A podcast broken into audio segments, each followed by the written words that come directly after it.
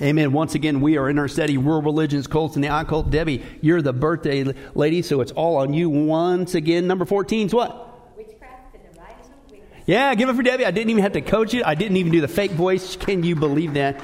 That's amazing. It must be your birthday or something. That's right. Hey, we've already done by uh, in our study a recap with the definition of witchcraft, i.e., Wicca. Okay, and again, Wicca means witchcraft. Hello, it's just a repackaged thing. We'll see it again tonight. We took a look at the types of witchcraft, the location. Hello, all of the world, the protection. What's it, uh, what's that?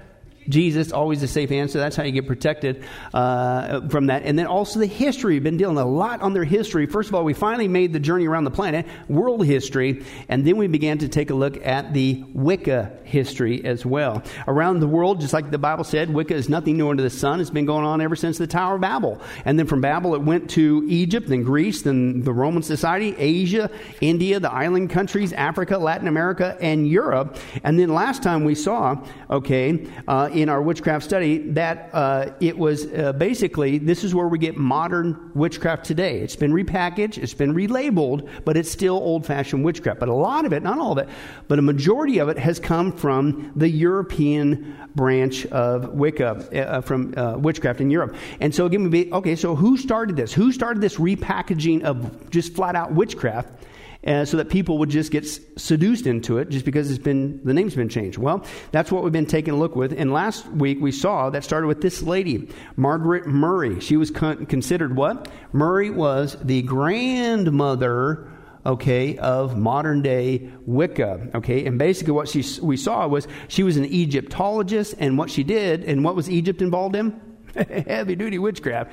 And then she brought that into Europe and she wrote this book, The Witch Cult, okay, and that really began to make witchcraft popular over there in the UK once again, okay, and eventually it led to the ban on witchcraft uh, being lifted, and we'll get to that a little bit tonight. Then she wasn't just writing a book that made witchcraft popular that started it, she also was popular with the British people right? And people love to interview her, unfortunately, and that helped to begin to spread as well. Well, from her, it spread to this gentleman, Gerald Gardner. Now, if she was the grandmother, what was he? He was the grandfather of modern Wicca or witchcraft. It's the same thing, okay? Now, he was influenced, of course, by Murray. He got in contact with her, so he started doing it. And, uh, but he was also influenced by another gentleman, Aleister Crowley. Remember that? We're going to see that even again tonight. Once again, Crowley, who the secularists, the secularists call the most evilest man that ever lived okay, is involved in Wicca and its uh, beliefs and underpinnings, okay? But this Gerald Gardner was not only in contact with Murray and Crowley, okay, he wrote the witch's workbook called the Book of Shadows, which is still major, mega popular uh, and considered a, a great resource uh, for amongst witches. Obviously, it's a horrible resource, but amongst witches, called the Book of Shadows, okay? And then, of course, his last name is Gardner, so guess what?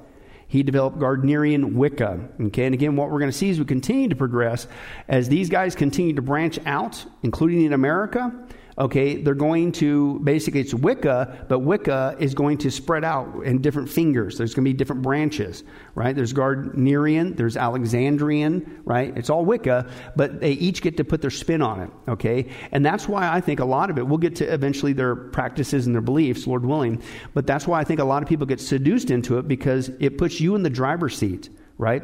So here's the big pot called Wicca but you get to take out of it what you want. Do you want uh, like the, the version that Gardner came up with, or Alexander came up with, or this person came up with? You get to pick and choose. Now, what does that sound like? New Age, right? It's the same thing right? New Age, you get to pick. I'll take a little bit of Hinduism, a little bit of Buddhism. And why does it feel so good to the flesh? Because you're God. You get to de- the live Genesis 3. You get to decide between what's right and wrong. That's the same thing that's going on with Wicca, i.e., witchcraft. Okay, they split off, and then people just pick and choose where they want. And it continues to split today. Okay, some meet individuals, some meet together in covens, but that's kind of what's going on. So he started Gardnerian witchcraft, and then the next one in line led to this lady. This is Doreen Valiente and she's got the garb, the broom, she's got the whole nine yards. Okay? But this lady really began to make witchcraft sound witchy, very poetic even if you will, a little Shakespearean feel to it, to make it more palatable for people. And they're even saying that if it weren't for her work, okay, uh, Wicca may never have gotten off the ground. Okay, so we're going to take a look at that tonight. But before we do that, once again, let's take a look at yet another passage in the Bible saying don't get involved in witchcraft. Shocker. Isaiah 47 is our opening text. Isaiah 47 is our opening text. We're going to read verses 8 through 14. And of course, this is God's judgment on Babylon. Okay, and we're going to see why God has such strong, harsh words for Babylon and why he did judge Babylon. Okay, we already know in our world history uh, section here, uh, Babylon was steeped in what? Witchcraft. And that's where it all started eventually and then spread across the planet. Okay, agreeing again with the biblical account. But let's take a look at what they were involved in, and man, it's all over the place. You, you, you don't have to read this and find out some secret southern hidden Hebrew. Uh, why, why was God judging this nation? No, it's, it's very plain. Okay, and let's take a look. 47, Isaiah 47, verse 8. Now, then listen, you wanton creature. Now, if God came up to you and called you a wanton creature, how many guys would say, right out of the gate, you're in trouble? Okay, that's a pretty obvious sign there. You wanton creature, lounging in your security, and listen to what? And saying to yourself, listen, I am, and there is none besides me. So, what were these people involved in the occult witchcraft saying? That they're gods, right? Excuse me, there's only one God. Right? Also, if you read Isaiah, how many? It's a phrase he uses. All uh, God says to himself, "I am God. Besides me, there is no other." Repeatedly. So, but that's what the audacity these people had that they were saying, and, and that they're also saying, "I will never be a widow or suffer loss of children." Both of these, God says, will overtake you in a moment, in a single day. Loss of children and widowhood. They will come to you in full measure, in spite of your many what sorceries and all your what potent spells. So, what are they involved in? Witchcraft, the occult, right? You have trusted in your wickedness and have said, No one sees me, as if God's blind. Your wisdom and knowledge, i.e., in the witchcraft and the occult, misled you when you say to yourself, Again, I am, and there is none besides me. Disaster will come upon you, and you will not know how to, what's he say?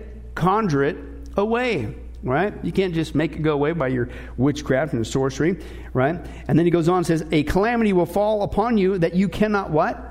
Ward off with a ransom, right? You know, you, there's no amulet that you could do. Do you see what God's doing? He's playing on their own words. None of your witchcraft, none of your sorcery, none of your cold stuff's going to stop my judgment from coming. You ain't going to ward this baby off with a ransom. A catastrophe that you what? Cannot foresee. Again, that's what they also do. Divination, that they know the future. Come to us and whatever. God says, you ain't going to see this one coming, right? And it will suddenly come upon you. Keep on then with your magic spells, with your many sorceries, which you've labored since childhood. Perhaps you will succeed. Perhaps you will cause terror. Ooh. All the counsel that you've received has only worn you out. Let your what? Astrologers. How many? I can't believe this. Even on social media, it's like, are you crazy? Even so called Christians. Hey, what's your horoscope? My horoscope said this today, and they're quoting horoscope. The Christians supposed to be Christians. What? Astrology, we saw again in our New Age study, folks, that's nothing you want to mess with, okay? It's part of the occult. Uh, let your astrologers come forward, the stargazers who make predictions month by month. You know, the occult, they go by their calendar. We'll get to that eventually. Let them save you from what is coming upon you. Surely they are like stubble. The fire will burn them up. They cannot even save themselves from the power of the flame. Here are no coals to warn anyone. Here is no fire to sit by. Can I translate that for you? You're in a big um trouble with God because you got involved with witchcraft, even to the point where you thought it was going to give you security. It gave you so called godlike powers. Even you had the audacity to say that you are God. And God says, Boy, I tell you what, you guys are in trouble now. Because God alone is God, He alone is all powerful, only He could provide true safety and security. And He warned about long ago, but they still went ahead and persist. So guess what? God's patient, but He's patient up to a point. And so what happened? Bang! Hammer came down and he took Babylon out. Now, here's my point. Do you think Old Testament, New Testament, God changes his mind on the occult and witchcraft and how he feels about it? Absolutely not. So, if God's got strong words for Babylon back then, what do you think he's got for people who get involved into it today? Same thing, including even on a nationwide level. If your nation goes down this route and you keep it up, what's going to happen? God's going to take you out right and that's a that's a clarion warning call folks we need to be prepared for right so let's get back to see why is even our nation getting so infiltrated with the occult, specifically with witchcraft. Well, believe it or not, again, it was this lady. Now, this is Doreen, okay, Valiente, as you can see there. Okay, so we had the grandmother of Wicca, the grandfather of Wicca. What do you think this one is? She's the mother, okay, of Wicca, is what she's considered. And this is from their own camp. Okay, the mother Wicca.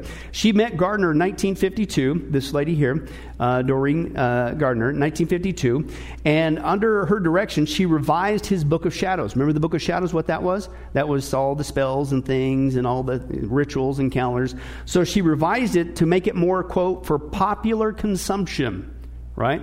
You know us guys, maybe not the most artistic, uh, even myself. Uh, there's many, many people who clean up what I write. And those you who are involved in that process just laughed. Okay, heartily so. But that's okay. I swallowed my pride a long time ago, right? But, you know, guys, and so same thing. So he, he out this book of shadows, but it's kind of, uh, and so she basically cleans it up and makes it very poetic dare I say, this is their words, very witchy, witchy sounding. And so what it did is it started to make it more palatable. It's like, oh, oh. And, and, and, I'm telling you, it was a huge influence, okay? Now, her so called experience in the occult began when she was nine years old in what she called a, quote, indescribable mystical experience. Well, if it's a mystical experience and you had goosebumps, it had to be from God. No, that's what you hear from the charismatic community all the time. Doesn't mean it's from God, and hers certainly was not from God. Uh, on a, a, summer evening in 19 in the 20s, she crept into her South London garden at twilight and quote was consumed by the feeling that her surroundings were quote very potent. And then quote, and this is secular article says that uh, her parents were right to wonder whether she was interested in the occult when all of a sudden she begins going around the neighborhood and the household on a broomstick. So guess what they do? They're trying to fix her, right? They send her off, quote, to a convent. Oh yeah, that's like, that's going one fire to the next thing. Uh, Roman Catholicism is not going to fix you. I mean, as I was going through this, I was going, wow, that's so sad, right? Because we dealt with for 12 weeks our Roman Catholicism study. It's a works based false gospel. It's pseudo Christianity, fake Christianity. She ain't going to be helped by going into a convent. Probably going to make things worse. And apparently it did. She ran away. And I would too, frankly, be honest with you. Okay? But what's sad, I thought, well, man, what, what would happen if they got her plugged into a good evangelical church that preached the Bible? Maybe her life would have been different.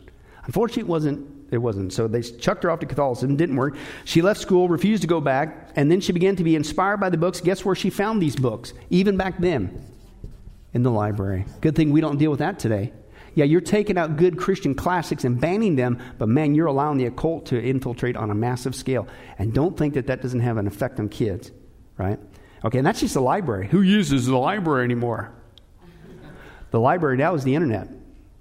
And is it everywhere? Yeah, you have conservative Christian biblical ideas that are being blocked, as we saw on Sunday, called hate speech. But boy, you say anything you want about witchcraft, and the occult's going nuts. So the new worldwide library is promoting it on a massive scale, even more than her. But the old low tech method library, okay, uh, had a major influence on her. She became fascinated with witchcraft. Decades later, she became, quote, one of the most important prominent figures in Wicca.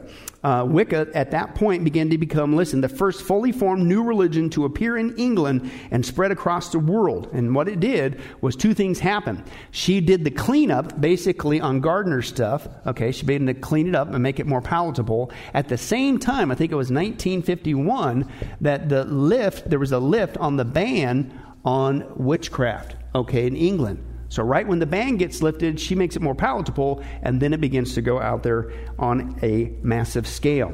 Okay? Uh, and that ban had been in place for over 200 years. Big mistake. Big mistake, okay? Now, today uh, there's an expedition in her hometown in Brighton. Uh, it shows some of her collection. You can see some of that stuff here. Here she is uh, with a ceremonial knife called a athame, or however you pronounce it uh, with that.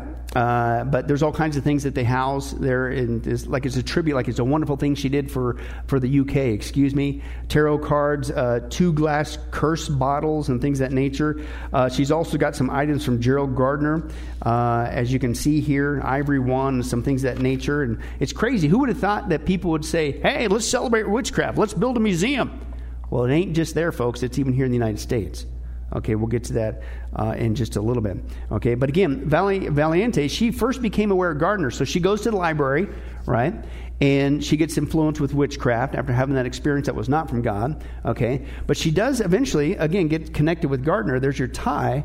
Okay, but how? She read a magazine. Man, so what, what is was an earlier promoter of witchcraft and helped it to spread? Media. Once again, media And uh, so she read a magazine about him, so she contacted him. And so next thing you know, she gets in contact with him. This is in the 50s, okay, after the ban. 1951, the ban was lifted. And then things go well uh, if you wanted to apparently be a witch, unfortunately, and he made her his high priestess of the coven, okay? And then eventually she begins to break off. But he encouraged her uh, to help with the rituals and the ceremonies. She does the cleanup thing, and she basically, he promotes her as the face as the face of Wicca. Okay, I don't know if he was concerned about his large beard and pointy hair, as we saw last time, if you recall that picture. Maybe that would deter people, but she looked more like a, a witch. You know, kind of like the movie or the, the old uh, sitcom Bewitched, right? They didn't pick some old looking lady, right? With all due respect, ladies. They picked somebody that was very attractive and things of that nature, just again to popularize it even in America. So she, she becomes the face, okay? But uh, listen to what they says. She gave the modern craft religious litany and a logical framework, and this allowed it to be more easily passed on, and, quote, is probably the reason it spread so rapidly and continues to spread across the world today, all from her. So that's how, that's how influential it, was. Okay. In fact, they said this: had she not done that, had she not cleaned up Gardner's work, made it more witchy, poetic palatable for people to get sucked into it, right?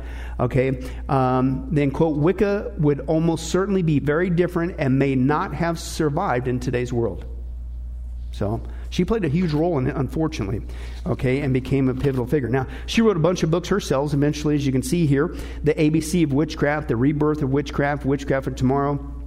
Uh, they say that um, uh, this one, though, the charge of the goddess was one of her most important one. Uh, the key word there is goddess, and what she focused on and encouraged was the worship of the female goddess or female deity, uh, which almost all Wiccans still to this day We'll get into the, the female goddess and the male god, horn god, uh, eventually. But uh, the female began to usurp the male as far as the prominent, quote, deity, right? And then, uh, because they believe that the goddess is the womb from whom all things came, right? And then at the, about the same time that starts getting launched out, uh, guess who starts pulling into this and promoting it as well? Feminism. We're probably in a couple weeks, Lord willing, if we're still alive and still here, going to have a whole study demonstrating how feminism is all about promoting witchcraft and comes from witchcraft. Okay, ladies are being sucked into women's rights and women's power. Show them what you can do over a man. That's witchcraft. That's the female goddess worship mentality that's involved and embedded in Wicca. Okay, uh, but this was uh, going on, and she was a. It just so happens also Doreen okay, was a strong supporter of women's rights, wrote about feminism in her books, the witchcraft books, as well as speaking up for feminist issues throughout her life. And, quote, such attitudes therefore attracted, guess what? Young women into the particular religion. Religion of what? Wicca, okay? And, and why? Because, quote, a witch, they, in Wicca, a witch is the image, the ultimate image of independent female power right? Don't let a man tell you what to do. And that's the same message that feminism is running on, and it's not by chance. Because that's step one to get you seduced to come their way. They're going to indoctrinate you into witchcraft and the female goddess worship. We'll get into that later. Her final speech uh, was made in 1997, and uh, it was there that she urged the Wiccan community to accept homosexuals, okay? Because it's basically come one, come all, whatever you want. Uh, and uh, then her health began to deteriorate. First, she was diagnosed with diabetes. Then she got terminal pancreatic cancer, and she died in 1991. Well, that is what really helped Wicca to begin to spread, period. That revamping. Okay? Now, let's see how specifically, okay, it comes to America. Because, you know, by and large, we're still over in the UK, right? Okay, is where it spread. Now we're going to get to this guy. Okay, as you can see here, this is Raymond Buckland. Okay, as you can see there. And uh, he was uh, basically also contacted, guess who? Gardner. Okay, he was also influenced by Murray. So again, you got direct ties of what's going on here. But he was founded uh, what was considered the first Wiccan coven in the United States. Okay, so he brought it over to the U.S. Okay, in fact, uh, we got the grandmother, grandfather, mother. Guess what Buckland was? And this is their own terms, not mine. He's the father of modern American Wicca or witchcraft. Okay, it came from this guy. He was a prolific author, uh, bringing witchcraft to the United States. Uh, he was a leading spokesman for Wicca in the United States for more than 50 years. Uh, he promoted this stuff. Uh, he was born in London in 1934. He was the youngest of two sons. His father was of Romanian gypsy heritage, which is probably where he got some of his stuff. But it was in London that he met his wife, Rosemary, and, quote, magical working partner. Here they are in their occult practices. Uh, going down deep, folks, this is what really goes on, and that's a very tame picture, believe you me, unfortunately. But by this point, Ray had more than a passing interest in the occult. He began to read great many of books, uh, and guess what books he read that really influenced him, other than being raised in the Romanian gypsy background stuff?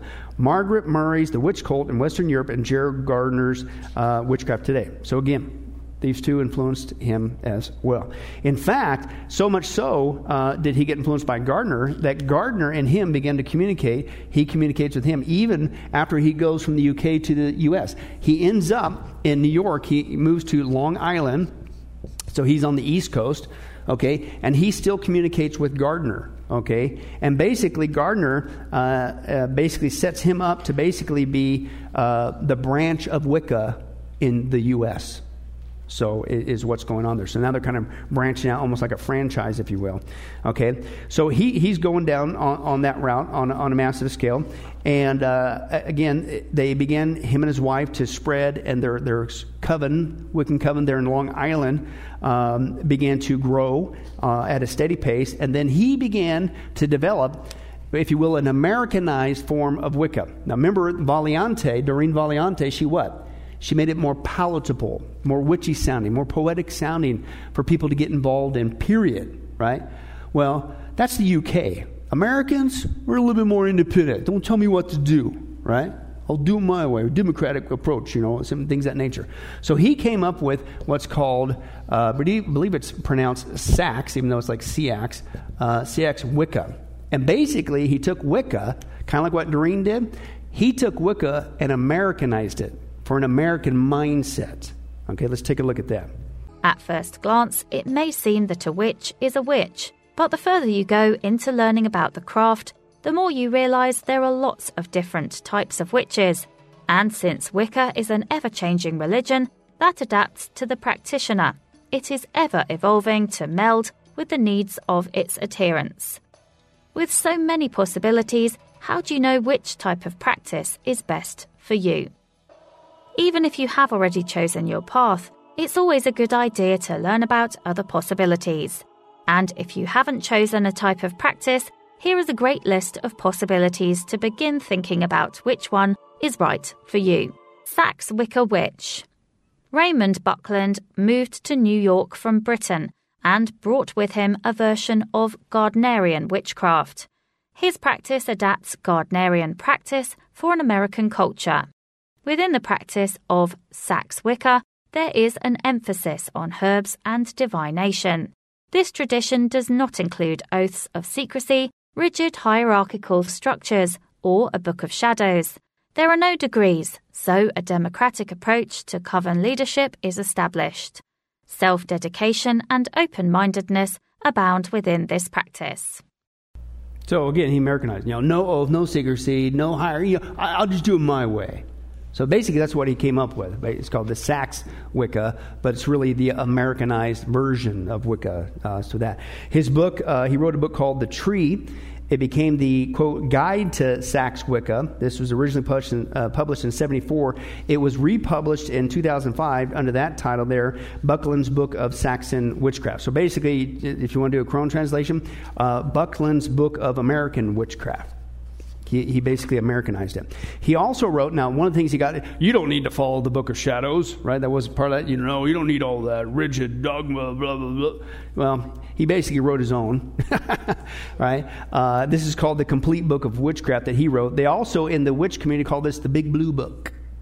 And again, this is looked upon as, in their world, essential. You know, you might want to, again, you get to pick and choose whatever you want. That's what sucks people in. It's relativistic, new aging mindset. You get to be God. You'll decide what's true or true or not true, even in witchcraft, right?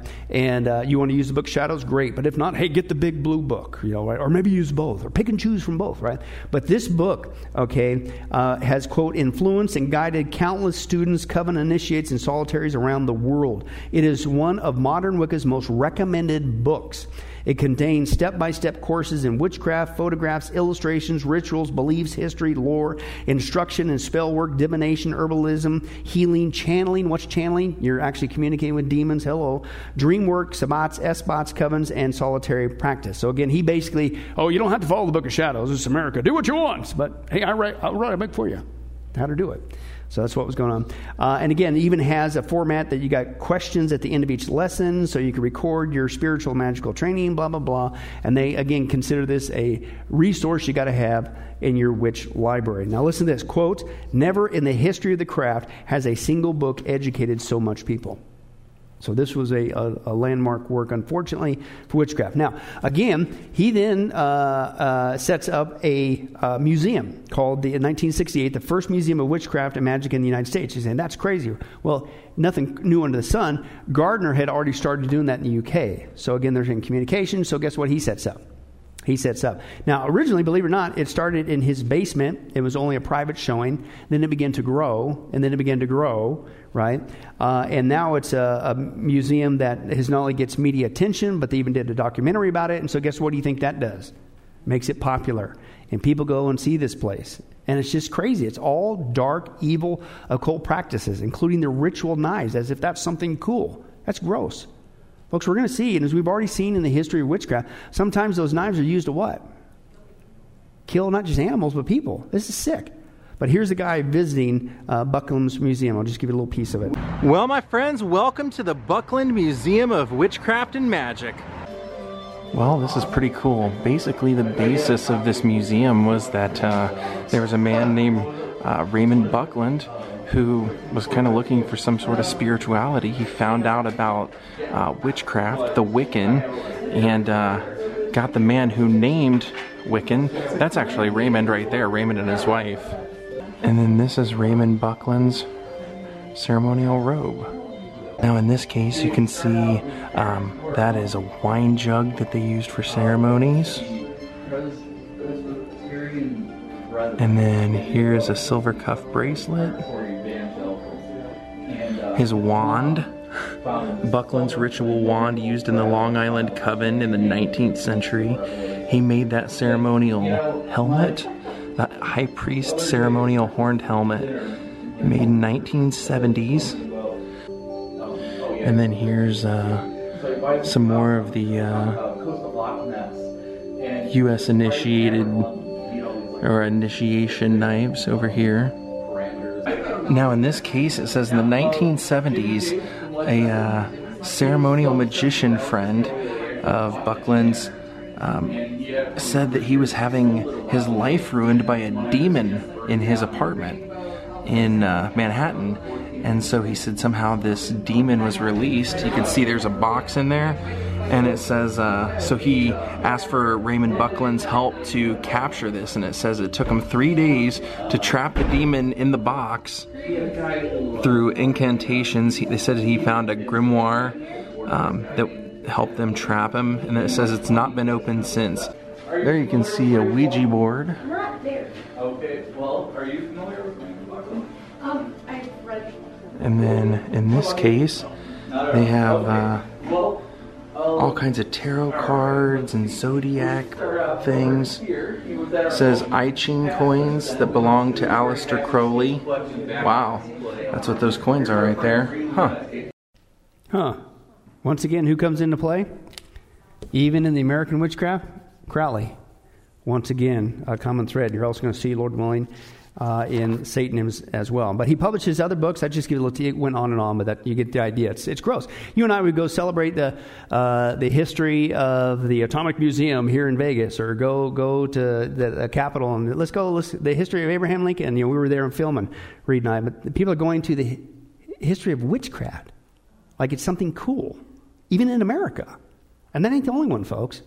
That tells you something's turning, the tide's turning in a negative way. He published uh, many other books as well The Pocket Guide to the Supernatural, Witchcraft, Ancient and Modern, Practical, Candle Burning Rituals. In fact, by 1973, listen, he was, it's one thing, well, he's got a bunch of books, I ain't going, people were buying them big time. He was earning by 1973 enough money with his books that he could take over running the museum full time. Making a full time living just writing books, right? Uh, and until 2010, he published a book almost every year since. His uh, health started to fail in 2015, first with pneumonia, then a heart attack. He recovered from that, but then he began to experience more heart and lung problems, and then he finally died in September 2017. Now, he was the male guy who popularized Wicca in the United States. This lady here is the female lady. Okay, this is Sybil Leek. Okay, Sybil Leek, okay, and uh, she wrote a, a, a, book that really catapulted her into, and I'll use this word, she was basically a celebrity witch. Now, I mean that in a twofold sense, as we're going to see very shortly. She was considered a celebrity, and she shared her craft with celebrities. Okay, in fact, her family did even before her over in England. We'll get to that in a second. Okay, so she really begins to spread, right? So basically, again, uh, she started out uh, uh, uh in the UK. She eventually comes to the United States to LA. So he's in Long Island, she's in LA. So now you're dealing with coast to coast influences, male and female, and starts to spread on a massive scale. Now, part of that was because, again, she starts writing books right and left on astrology, all kinds of other things, including she had a regular column, watch this, in the Ladies' Home Journal. How many ladies in these women's magazines got indoctrinated in witchcraft because she had a regular column there promoting this stuff? I'm sure that doesn't go on today including feminism and other things that will draw you away from Christianity. So watch out for those ladies' magazines. I'm sure guys' magazines could do it too. Okay, but by 1969, Sybil Leek was called, quote, the world's most famous witch. And part of it was the book I showed you right there, The Diary of a Witch. Okay, really catapult her in that. Again, she was uh, born in 1923 back in the UK. In the late, uh, uh, in the 50s, when the witch ban got lifted, guess what? She comes out and says, I'm a witch, but not just a witch, because that might still freak people out. The ban just got lifted, so what do you say? I'm a white witch or a good witch, you know, that, that old coloring factor, right? And so all of a sudden, people are kind of intrigued. What? Huh? Somebody's actually going to admit it right off the bat. We just lifted the ban, and, and she's not a bad witch. I mean, didn't you watch The Wizard of Oz? She's one of the good witches out there. So they wanted to see her. And they literally began to flock her. The village she was in there in the UK, massive amount of tourists. Her landlord refused to renew her lease. Okay, so she decided to pack up bags, and so she goes to America to promote her books, and that's basically why she ends up in LA. Now, in LA, it's all about Hollywood, the media, and boy, they pick up on her and promote her. Again, media help to influence that. It still does it today. Nothing new under the sun. This is a radio uh, presenter at the time, Annie England. This was 1964. She was one of the first ones to interview her. And again, she's given like celebrity status. She's made famous, a witch, right? And, uh, and listen to this quote Everyone wanted her on their show. And she rubbed with celebrities, including people like Gypsy Rose Lee, which uh, that sounded familiar. I remember it was uh, some burlesque dancer, I guess was famous back then. But also, quote, Neil Diamond.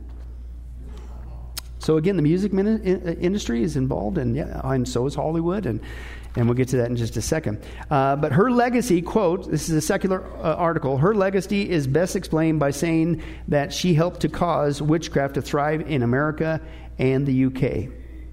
And she's considered a pioneer of her time and an inspiration to quote modern witches. Now, she had uh, you know some flair to her, as you can see there. Uh, she kind of did it up. And if you know something on top of her head, that was a crow. She tra- she had that crow. I, for me, I'm going like, what you, are you, a pirate version of the witch witches? You know, they got a parrot, you got a crow. But she literally walked around with that crow with her all the time. She named him Mr. Hotfoot Jackson. Right? In fact, here she is in an interview with Hotfoot Jackson, just on her shoulder there, and explaining why Halloween is so good for witches. Another reason why we shouldn't be messing with that stuff. So let's take a look at that. Halloween. Well, for most of us, that's an excuse for a party, an excuse to get dressed up and have a good time. The traditional time when spirits walk. But if you believe in witchcraft, then Halloween is one of the most important times of the year. Now, I'm in the heart of the New Forest, a forest that is absolutely steeped in witchcraft. In the forest there are covens of witches in the forest, each of them with 13 witches, and they all take Halloween very seriously indeed. This is the room of one of them, Mrs. Sybil Leek. She's a housewife and mother. She's 41. She's an antique dealer and a self-confessed white twitch. She says that she could do all the frightening things like sticking pins in effigies and bringing curses down on people's heads. And tonight, the witches and the warlocks will be meeting at such a sabbat. What will they be doing and why? Taking part in just one of the four great sabbats uh, which witches have always done for thousands of years. We shall be doing it because Halloween is quite important to us as a religious ceremony. It's the time of the year when the fire of the sun is dwindling, and of course, it, uh, we don't want this to happen. And it is also the time when we ourselves will be feeling a great need to renew the energy of our occult powers within ourselves to carry us through for the rest of the year. Are there very many witches about? Well, I think you would be very, very surprised if you knew how many initiated witches there are in the whole world. And not only that, there's a very great following in witchcraft. Including, as we'll see in a second, because of her and her family and other witches in the world of celebrities and political people and things of that nature. Um, but uh, anyway, start. That's just kind of the I don't know if it's a gimmick or whatever. Uh, I would assume that her dry cleaner was not very pleased uh, having to. But anyway, we'll move on. But anyway, Sybil Leek's her book, uh, basically, quote, open the occult to the general public. Where are we talking about? United States of America. So you got the Buckland, the male version on the East Coast, and you got the female version Leek on the West Coast, just really, and then getting all kinds of media going at it and encouraging it from both ends. Uh, she left many articles, magazine columns, at least 60 books on astrology, numerology, crystals, mediumship, herbalism, tarots, gypsies, prediction, dreams, ghost tracking. Isn't that a big thing on the media today? Ghost shows, ghost this, whatever. Okay. She traveled the world and, quote, hobnobbed with, quote, many celebrities. Okay. Uh, towards the end of her life, uh, she was bedridden at the time of her passing at 65. She died of cancer in 1982. But let's get back real quick on that celebrity issue right? Not only did she hobnob, as I mentioned, one, uh, Neil Diamond, that we're probably familiar with, and the other, Gypsy Rose Lee, uh, but that's the tip of the iceberg.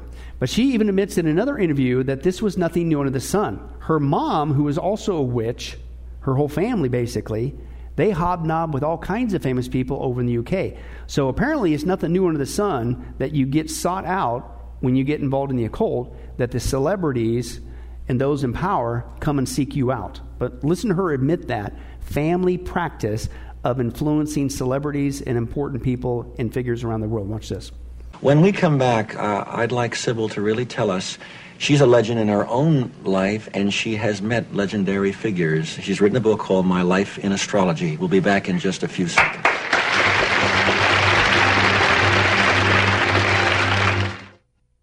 Sybil, I found your book, and I've read uh, three of how many books you've written? Um, 39 I've had published. I've written more, but 39 have made 39 books. It's an interesting uh, uh, title, My Life in Astrology. I'm purely dedicated to research in astrology. Well, you're I love it. You're a prolific writer. Now, you are also a medium. Mm-hmm. And I, can, I have seen film of Sybil Leek taken into a setting where there were supposedly, or many believed to be, other poltergeists or restless ghosts. How did you start in this? Was this part of your whole background? Well, I always accepted that um, reincarnation as a fact. you do believe in That the spirit is indestructible. And I think to release these troubled spirits is, is, is part of my life. Tell me now, your mother was involved in some area of, of psychic phenomena? All wasn't my she? family. Your My two sons are far better mediums than I am. Who were some of the people that you saw as a child in England or at your home that came to see your mother? Oh, we had the mo- I had the most fantastic uh, childhood because we I was born in England but spent a lot of the time in the south of France. My father was a very scholarly gentleman, and people like H.G. Wells would visit us. H.G. Wells. Mm-hmm. And Lawrence of Arabia and the Sitwells. And I really didn't know anyone when I was a child unless they were famous. And it became a natural part of your everyday a, life. it became a part of my everyday life. So, on a regular, constant, apparently nonstop basis, all her growing up, who's coming to the family of witches for who knows what? Celebrities, famous figures, political figures. And of course, she just continues that on when she comes to what? America. And I'm sure that that's not going on today. I'm sure we don't have celebrities involved in witchcraft. Well, folks, there, I'm going to give you one. You may not know this. Uh, but people that you wouldn't even think of are involved in witchcraft. But nobody ever makes a big deal about it because it, it's been so downplayed in our culture in America. Tom Brady, his wife is a witch. And I think, oh, that's crazy, Pastor Bill. He admitted it. Watch this. You know, I've learned a lot from my wife over the years. She's so about the power of intention, you know, and believing things that are really going to happen. And she always makes a little altar for me at the game because she, she just wills it so much. And uh, so she put together a little altar for me that I could bring with pictures of my kids. And I have these little special stones and healing stones and protection stones. And she has me wear a necklace and take these drops she makes. I say all these mantras. And I stopped questioning her a It long works. time ago. I did. I just shut up and listened. And at first I was like, this is kind of crazy. And then about four years ago, we were playing the Seahawks, and she said, You better listen to me. This is your year, but this is all the things you're going to have to do to win. And I did all those things, and my God, you know, it worked. It was pretty good. and then in 2015, it was about early January, and she said, You know how much I love you? And I said, Yeah. And she said, I just want to let you know this is not going to be your year. and of course, we lost. I said, What does 16 look like? and she said, 16 is going to be your year. So it was early January this year, and I said, Babe, I asking, do we have a chance? And she said, Yeah, but you're going to have to do a lot of work, and you're really going to have to listen to me. so, man, I listened to her. And right after the game, she said, See, I did a lot of work. You do your work, I do mine. She said, You're lucky you married a witch. I'm just a good witch. You're lucky you married a witch, a good witch. Straight out of his mouth. Now, notice how our society doesn't even shrink back from this anymore, and they laughed, thought it was the funniest thing since sliced bread. That's how far it's advanced in our country. That somebody's admitting that their wife is a witch, and he's also involved in those rituals to help him win games and stuff, and everybody just laughs. What did God say to Babylon? You think you're so safe and secure? You think you're so cool? Oh, destruction's going to come on you, and you won't be able to predict this thing. And you think he's pleased with any of this stuff? It's nuts, and our culture laughs at it like it's funny. Brady said his family uh, has, quote, space for multiple faiths. This is in a New York Times interview in 2015. He said, I think we're into everything. I don't know what I believe. I think there's a belief system. I'm just not sure what it is. Well, apparently it involves witchcraft. At least that's what your wife's pushing, and you're going along with her. Now, as we close, I want to show you just another thing. What's, what are we leaving off on? We had the last two were the major influencers to get Wicca witchcraft going throughout America, male and female. And part of the technique was they're hobnobbing not just with the media, they became popular and through different sources of media, okay? But they literally hobnob and influence those who have influential power, like celebrities and politicians, whatever. Hang with me at the beginning. This may sound crazy, maybe not. But I got a crone theory I want to share with you. I think that we are seeing a major influx of the occult in the Democrat Party.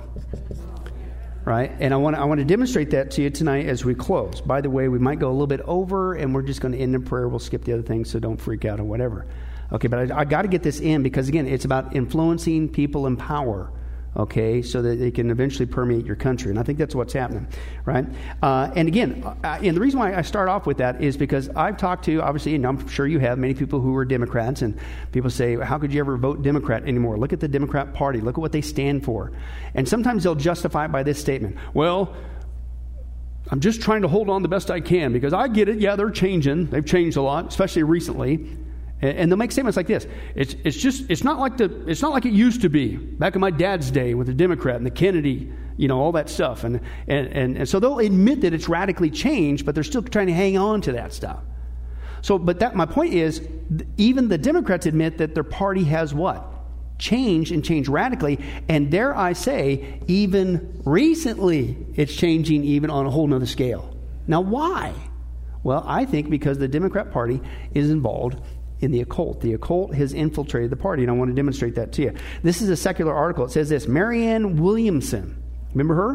One of the ladies that ran the Democrat Party for President of the United States, reveals, and this is uh, secular, Marianne Williamson reveals the Democrats are a cult. You say, well, how, how, could her running for president realize that the Democrat Party has turned into a cult? Well, how did, they pose the question, how did Marianne Williamson end up on the 2020 debate stage? Now, if you know anything about her, she's what? A new ager involved in the occult. So it's like, how could somebody involved in the occult be running for president of the United States?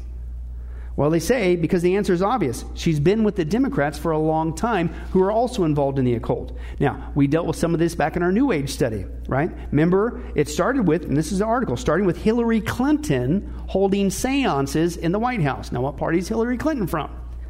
Democrat Party, okay? And that was overseeing those seances, and this is well documented. We dealt with this in our New Age study. Seances in the White House with Jean Houston, Okay?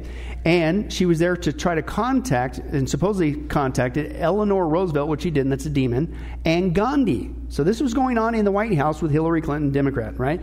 Well, guess who's there with them? Marianne Williamson participated with Hillary Clinton's White House seances. So again, that's what they're saying. This is nothing new under the sun. This occult tie in the Democrat Party has been around for a long time. Now it's coming to the surface. And it's gaining momentum and it's changing the party. When Hillary Clinton wasn't trying to commune with Eleanor or Gandhi, she appeared to also share this obsession not just with Marianne Williamson, but John Podesta, her campaign chair. Now, we're not even getting into that yet, but there was some weird, wacky stuff going on that began to come out with those WikiLeaks with the spirit cooking and all. that. some seriously, I'll use this word, sick, evil, rotten stuff going on. Okay, but who's, who's, the, who's he a part of?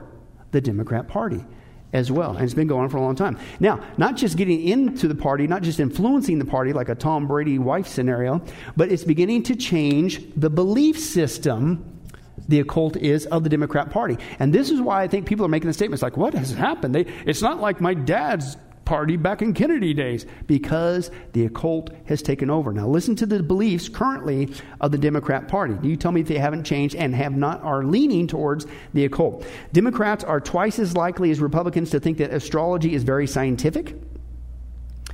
Uh, liberals or Democrats are more likely to believe in astrology, period, more than conservatives. Only 48.6% of Democrats were able to correctly answer that the earth revolves around the sun. That's about half. All right? 35% of Democrats believe they experienced the paranormal. 69% of them believe in ghosts. And they say, quote, that's why Marianne Williamson is up there on stage. That's their party now. It isn't just they changed, they changed to align with what? Occult witchcraft beliefs. And that's why you can have somebody involved in the occult actually running for the President of the United States under the banner of the Democrat Party. And then they said at the 2020 debates, the Democrats let the leftist flag fly. Why? Because because they're, quote, coming out of the closet with their new beliefs. And what's their new beliefs? The occult. 70% of Republicans believe in God, only 45% of Democrats do. 47% of Democrats say religion isn't really important. So, what do they believe in? Quote, spirituality, auras, energy forces, karma, battling dark psychic forces, and being attuned to the universe. What's that? That's an occult mindset, right? As well. Then, after Trump's election, tens of thousands of women swarmed the streets wearing pink hats to shriek at the sky and repel so called dark psychic forces. They believe in everything ghosts, auras, energy forces, but not God. Now, in fact, that's also, they're not just getting overtaken with occult mindsets and beliefs and people and influences, but this is why their parties become, I'll use this word, godless. And they stand against everything that we believe in as not just conservatives, but Christians, because I think they've been overtaken. Okay? Now, remember, this is 2012. I don't know if you guys, I don't have time to show you the video, and I'm already crunched for time. But remember back in 2012, they had the Democrat uh, National Convention, and uh, they had taken out God from their platform and Jerusalem. Remember that? It's like, why of all things would you go through? Why would you take out God? And then they tried to put it back in, and then there's actual video. You can still watch it on the internet of them trying to put it back in, and people were going nuts. Boo, his, ah, they're all mad. At what? Putting God and acknowledging Jerusalem and Israel in your platform. Why would you do that? How did you get so godless? In fact, that was back in 2012. It's still going on today, folks. It's turned not just in cult influences and beliefs, they're getting godless, okay, in the Democrat Party. In, uh, in fact, recently, you know it's recently because they're wearing the masks. Here's them saying the Pledge of Allegiance. Notice what they conveniently leave out. This one, I'll show you the recording on that. Here's the Democrats leading the Pledge of Allegiance in Congress. The chair will lead the House in the Pledge of Allegiance. I pledge allegiance to the flag of the United States of America and to the republic for which it stands, one nation, indivisible, with liberty and justice for all. Hmm. Something was missing there. Oh, oh, oh, you removed God. Oh, I, oh, they removed God from the Pledge of Allegiance. Why would you do that? I mean, think about that. It's not even that funny, but why? You have to ask why. Why would a political party specifically be so anti God? Anything to do with Christianity, the Bible, or because I think they've been infiltrated with the occult mindset, belief system, and frankly, people who are involved in the occult in that party. I really think that's why. Now, let me give you a couple other examples. We dealt with this in our eight week study, Abortion, the Mass Murder of Children. Okay, but every one of those people that were running for president, there was like a record number 20 or something. Every one of them were not just pro abortion, but uh, the bulk of them want to murder children even outside the womb if they've been born alive and says, no, we're not even going to give them uh, any help. And that involves Kamala Harris right now running for uh, vice president on the Democrat ticket. That's what, so, so think, what, how did you become, listen, we dealt with this in our abortion study, how did you become the murder the children party? Because that's what they become. If you're going to be a Democrat, you're pro abortion, murdering children. How did that happen? Well, I think it's because who you've been hobnobbing with, to use Sybil Leek's word, right, for a long time now, and it's now coming to the surface. In fact, they're going to the other end of the spectrum. We also dealt with this in our abortion study, the mass murder of children. Now they want to murder adults. In their socialism, universal health care, if you cost the system too much money, it's your duty to die. And if you don't want to die, we're going to have death panels and we're going to make you die. It says right there, that's, and that's why I wanted you to see the article. Democrats have become, this is secular, right? Uh, well, that's a Christian site, life site, have become the party of abortion and euthanasia. So, both ends of the spectrum, they want to kill babies and kill adults. Is it just an ideal? I don't want to stretch this too far, but what also happens in the occult and witchcraft? You want to, you end up in your sacrifices, you kill what? Children and adults. Okay?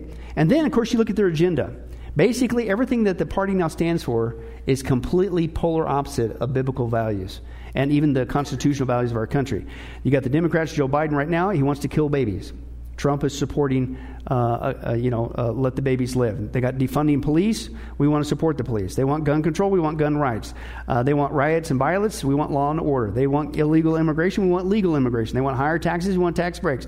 We want, uh, they want weak military. We want strong military. They want overregulation. We want small business. They want let anyone vote. we want voter ID. They want welfare state. We want working class. They want poverty. We want prosperity. They want big government. We want small government. They want suppression. We want free speech. They want liberalism. We want conservatism. They want communism, we want the Constitution.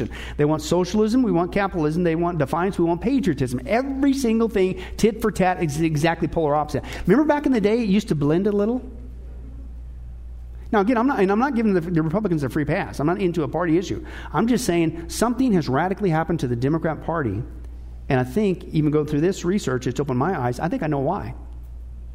Because I'm convinced the occult has taken over that party. And I'm going to give you even more proof right? Some people are now coming out and saying with this latest presidential election, um, why is it that you only have witches who only pray against and cast curses and hexes? Now, first of all, the thought that witches would be openly out in the United States of America admitting in mass around the United States, we're all gathering together, we're working in our community to not just pray against a president, but a Republican president. Why don't they ever pray against a Democrat person? Right? Think about it. But why is it only the other side? Because I think you're in that Democrat Party and you're not going to pray against yourself. Or, if, dare I say, hex yourself.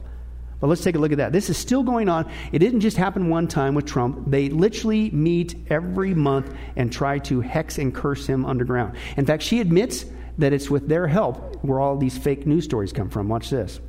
Melissa Madara is a self proclaimed witch, and she's been casting spells for New Yorkers for years. But since the election of President Donald Trump, she says she's been using her magic a little differently.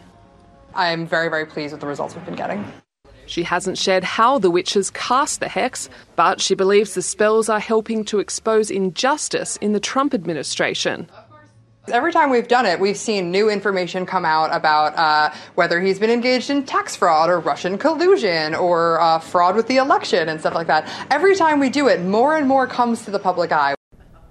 So, according to the witch, where is some of the impetus coming for all this baloney that just doesn't stop and it gets crazier as it goes?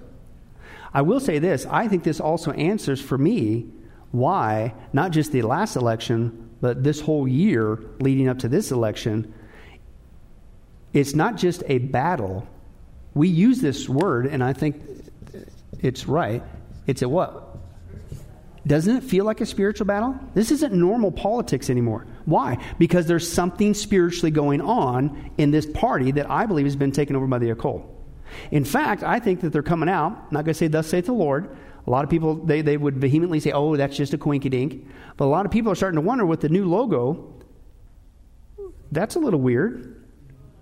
Of all things to choose, why are you choosing that logo? Well, you could just make that up. I don't know. You start to see all the background, the behavior, who's involved in this stuff, their beliefs, and are they sending a message to their supporters? I don't know. But it makes you wonder, right? I can't necessarily prove it. I don't think they'll ever admit it. But man, it makes you wonder. Uh, and I don't think it's far out base, okay? In fact, talking about this, watch this. This is another article. We're almost done. If you think that's crazy that they've been taken over by the occult mindset, 98% of Americans who support socialism reject the biblical worldview, which tells you it's a godless agenda, but who is it being promoted by? So again, it's not just you're involved in being influenced in the occult. It's not just you're taking on occult ideals. Okay, it's not just your party is has background in occult and occult practices. You might be thrown out. You're not even working. The witches are working with you and only you. Okay? But the uh, latest agendas that we're dealing with that's being promoted by the Democrat Party is godless as well. Right? It goes on to say that, again, 98% of Americans who support socialism reject the biblical worldview. And what has the Democrat Party become? The party of socialism. In fact, Biden came out, it's on tape. He said, If I get elected, I will become the most socialist president in the history of the United States. Right? Okay? Quote, that's why one guy says the 2020 election is not about personalities, parties, or even politics. It's about an election to determine the dominant view, the worldview of America. And President Trump uh, has accused Joe Biden of being a Trojan horse for socialism. But again, the mindset of socialism, where does it come from? That's a mindset of the occult.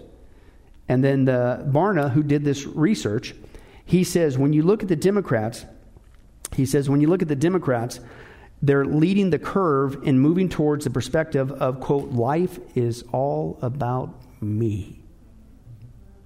Now, you've heard me say this multiple times, and after this witchcraft study, if we're still, I'm still here, we're going to get to this in massive detail. But what is the number one law of Satanism? Do what you will shall be the whole of the law. And you know where that comes from? Crowley. And the Democrat Party is moving us towards a perspective it's all about me, myself, and I, the unholy Trinity. Again, that's another occult thing. And Barna warns this the remnant of those who hold to a biblical worldview are the linchpin to turn the American culture around. In other words, if we don't speak up, if we don't get engaged in our culture, then this is what's coming to our country. It's not just, listen, socialism that's coming to our country that Trump's been warning about. It's an occult mindset, it's a godless mindset to take over our country. That's why it feels like a spiritual battle because it is one. Let me give you one more uh, uh, or two more quick examples. I want to prove the point. Everything that the Democrat Party is now promoting and is coming straight out of witchcraft. Right? Watch this one. What's the big issue that's going on right now with the riots? Racism. Right? Well, guess what? Guess who's, who's promoting that?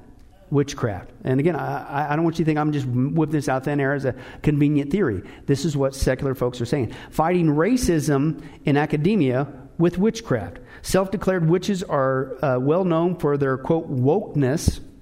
That's another term you hear all the time. And their hexing of enemies, including Brett Kavanaugh uh, and the Confederacy, and remember getting all the rid of the stat, you know, all the late stuff that's going on. Witches are the ones that are promoting this via the Democrat Party because I think there's a direct tie.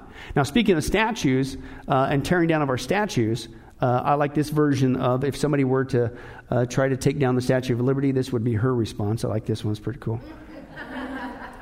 So you can't watch that one time. You got to watch that a second time. Take them down. You know what I'm saying? But yeah, you can't put up that baloney. Okay. Uh, but again, uh, that, that's where they're saying this is coming from. But listen, witchcraft in college is not unknown, and quote, self-declared witches are invoking Satan and hexing young conservatives. Again, who are they working against? And this is a direct quote magical thinking is a hallmark of leftist thought. You get it? It's not just the party has gone left. It's not just the parties in socialism. It's not just the part. Where's this coming from? The occult. And listen, this is at least this person was honest. This self-declared witch is just honest about that. So the witches admit that's where this is coming from, right? They admit this, it's now determining the direction of the Democrat Party. I'll give you one more, we're going to close, because this is the other latest agenda. Not just with the racism and the statues and the burning down and all this stuff and the socialism, blah, blah, blah, but what's the other big thing that's going on right now? The BLM, Black Lives Matter movement. Okay? And guess what? Guess who is running that movement? Witches.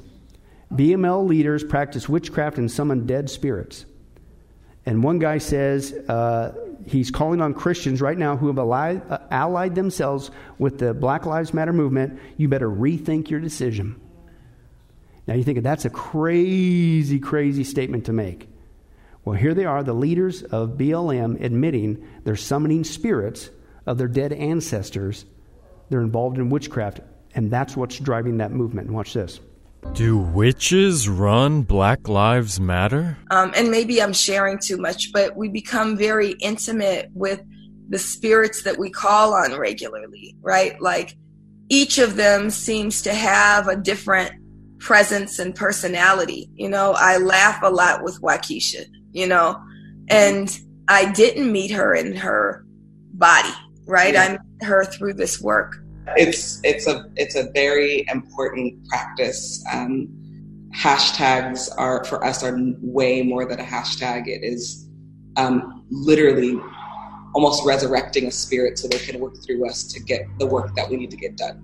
I started to feel personally connected and responsible and accountable to them, um, both from a deeply political place, but also from a deeply spiritual place. And um, always, you know, and, and, and my tradition, you offer things that, that your loved one who passed away would want, you know, um, whether it's like honey or tobacco, things like that. And that's, it's so important, not just for us to be in direct relationship to our people who've passed, but also for them to know they've, we've remembered them um, I, I, believe so many of them work through us. Black Lives Matter uh, is ran by three witches who are lesbian witches. Alicia Garza, Patrisse Cullors, and Opal Tometi. She's of Nigerian descent. They are all three are part of the Black Boule Seeker Society. And there are witches, there are warlocks in the entire spiritual dogma or doctrine of Black Lives Matter is from the West African religion called Odu Ifa, capital O D U, then spacing capital I F A. But over 3,000 different religions in Africa, or Akibalon, is rooted in witchcraft and divination. And now they've merged with the Democrat Party. And when you take a look at all the other things the Democrat Party has merged with, It's just a natural slide because it's indoctrinated now in the occult. It's crazy. And that's why one guy says this How can you reconcile this with what the Word of God says? Quote, We have got to evaluate everything through the Word of God as Christians. So let me translate that statement for you, and I'll just be blunt. Now, knowing what you know, and you claim to be a Christian, and you continue to vote for the Democrat Party, I don't care who, you're going to stand accountable to God. Because really, what you're doing now, they've been infiltrated. They are not like the Democrat Party of old. They've been infiltrated with the occult. And so you're putting a vote to having the occult take over the United States of America. And you think God's going to bless it? Did he bless Babylon when that happened to them? No. So you might want to think twice if that's you, because you still hear so called Christian. I'm going to vote Democrat anyway. I'm voting. Wow. Lord willing, next time we're going to take the next guy who took it even further. This is Alex Sanders. And of course, he founded a strain of Wicca called Alexandrian Wicca. Okay? And he was catapulted in flame, uh, fame uh, as a witch uh, because he wrote an autobiography, so he's using books. But guess what? Here's a big breakthrough it goes to film. So now you're having movies. Okay, it was called The Legend of the Witches. Uh, began to promote that. Also, around this time, before this, Hollywood ceased with their Christian influence to determine movies and their ratings and their scripts. Remember back in the day when Hollywood, believe it or not, had to submit to a religious authority all their scripts? This is why you had shows back in the day where people did not kiss longer than four seconds. That's why when they showed a husband and wife bedroom scene, it was two beds. Remember that? Hollywood, I don't, I don't know why that happened. I think it was a spiritual thing, personally. But they stopped doing that, and then it opened the door to start using the movies to now, not just books, not just magazines, movies to promote witchcraft and the occult. And uh, to the point where this guy was called the king of witches. But Lord willing, we'll get to that next time. Well, hi, this is Billy Crone of Get Life Ministries, and I hope you were blessed with this study. But in closing, let me ask you one final question. If you were to die today, are you sure that you go to heaven and not hell? Before you answer that, let me share a couple things that the Bible says. Did you know that the Bible says that God is holy and that we are not? And the wages of our sin or unholiness is death? In other words, we deserve to die and go straight to hell and be separated from God for all eternity. This is the great cosmic dilemma. God, who is holy and we are not, how can we have a relationship with Him? The two will never mix. Now, to make matters worse, we don't even want to admit this, even though God already knows He's God. And so God, out of love, gave us something called the Ten Commandments. The Ten Commandments were not something to just memorize or stick on your wall to give the appearance of being a religious person. The Ten Commandments were God's divine x ray, if you will, into our heart and soul to reveal this truth that we need to admit. And that is this that God is holy and that we are not. We are disqualified for heaven. So let's take a look at that divine x ray that God's trying to get us to realize. Uh, the, the Ten Commandments, the, the ninth one says, You shall not bear false witness. That's lying. Okay? How many guys have ever told a lie? Raise your hand. Okay? Well, if you didn't raise your hand, you just did. You just told a lie because we've all done that. Well, that makes us a liar. The, another Ten Commandment says that you shall not steal. Don't ever take anything without permission. How many of you guys uh, have ever done that? Well, you guys already said you're a bunch of liars. All of our hands should have went up on that one. And for being honest, God already knows. Folks, we've all taken something. We've stolen something, right? That makes us a thief. Another Ten Commandment says that you shall not use the Lord's name in vain. He's not just holy, even His name is holy. Hey, folks, let's be honest. If you can believe it, even the name of Jesus Christ uh, has been turned into a common cuss word. Well, the Bible says that's a sin of blasphemy. Now we're a, a blasphemer. The Bible says you shall not commit adultery. And Jesus said, here's his standard. Uh, uh, even if you look at another person with lust in your eye, you committed adultery in your heart. Wow, so now we're an adulterer. The Bible says you shall not murder. And you might think, well, hey, at least I haven't done that one. Really? Again, the Bible says that the sin of hatred, wishing somebody was dead, okay, that, that's the same thing. Uh, it's akin to the sin of murder. It's just you pulled the trigger in your heart, but God sees the heart. Hey, folks, that's just five out of ten. How are you doing? You still think you're going to get to heaven on your own? You still think that you're qualified, that you're holy like God, and you could bridge the gap and have a relationship with Him forever? I don't think so. I mean, what did we just see? You're going to stand before God, and so am I. We all are. And we're going to have to give an account for who we are. Hey, hey God, let me in. Uh, I, am a, I'm a liar. I, I'm a thief. I'm a blasphemer. I'm an adulterer. I'm a murderer. And the scripture is very clear, folks. Such people as these will not inherit the kingdom of God. We're in trouble. But, folks, here's the good news. The Bible says that if we would just admit that, that's the first step. To admit that God is holy, that I'm not, I'm disqualified for heaven, I need a Savior. If we would admit that and then ask for the Savior to save us.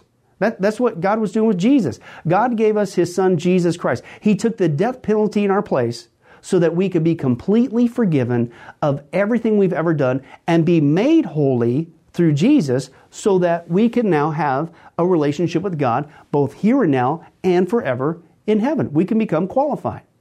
The, the word that the Bible uses is a word called pardon. That God is willing to pardon us of all of our sins and crimes that we've committed against Him and disqualified us, that disqualified us for heaven. Right? And we've actually seen this work in real life. Uh, for instance, uh, there's been people who have committed crimes, gone to court, the gavel's been passed. The judge has said, hey, listen, we all know you're guilty. Uh, you even admit you're guilty. And uh, for your crimes, you're going to not just jail, you're going to uh, await in jail to go to the death penalty. And did you know that there actually is a way that somebody could get off of death row? It's called a pardon. The one in the authority, the governor, can grant what's called a pardon for that person's crimes, and they literally can go free. Not because of something they did, because the deeds are already done, you can't undo it. Not because of they tried to clean up their act while they were stuck in the jail cell, because that doesn't change anything. But simply out of mercy, the person who has the authority can give them a pardon and they can go free. And did you know it's actually on historical record that there have been people who have been granted a pardon from the death penalty and they've refused to take it. And so, even though the offer was there to be set free, they themselves still had to go to the death penalty. Folks, in a nutshell, that's what God's doing every single day with all of us this side of heaven. While you still have breath, you still have an opportunity to receive God's pardon. He's willing to forgive you of all your sins if you would just receive His pardon through Jesus Christ. Again, that's what He was doing on the cross. The cross was the death penalty of the day. But since we weren't there, and since we can't earn it, it's a gift from God, you have to receive that by faith. Reach out even today from your own spiritual jail cell, if you will, and say yes to Jesus and God's pardon so that you can be set free and go to heaven. The Bible says that if you will confess Jesus as Lord and believe in your heart that God raised him from the grave, you will be saved. Hey, folks, if that's you, don't delay. You may not even have tomorrow. Today could be your last day. Please accept Jesus Christ as your Lord and Savior. Confess with your mouth He is Lord. Believe in your heart that God has raised Him from the grave. And the Bible says you will be saved. Well, this has been Billy Crone of Get Life Ministries. If there's anything that we could do for you, our information and, and number will come up here shortly, and please don't hesitate to contact us. But remember, I hope to see you in heaven. God bless.